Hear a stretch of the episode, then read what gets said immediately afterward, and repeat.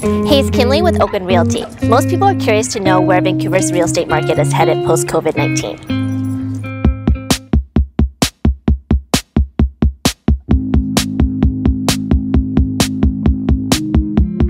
Before COVID 19 hit in mid March, 2020 looked like it was going to be a strong year. Sales in the first three months were 42% higher than in 2019. Sales decreased in March and April when social distancing measures kept buyers and sellers on the sideline. Sales in May increased by 34%, and new listings increased by 69% over April. Home prices have not been hit hard in Vancouver because inventory and sales remain low. It's hard to predict what will happen in the next coming months, but if May is an indication of what's happening, June might be a stronger month as businesses are starting to open.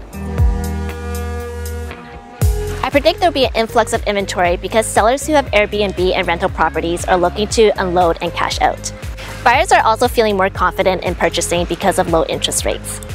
However, unemployment rates remain high, so the market may not bounce back that quickly.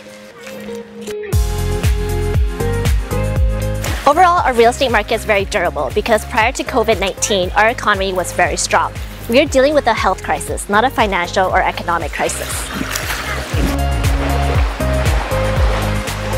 If you have any questions about Vancouver's real estate market, feel free to contact me.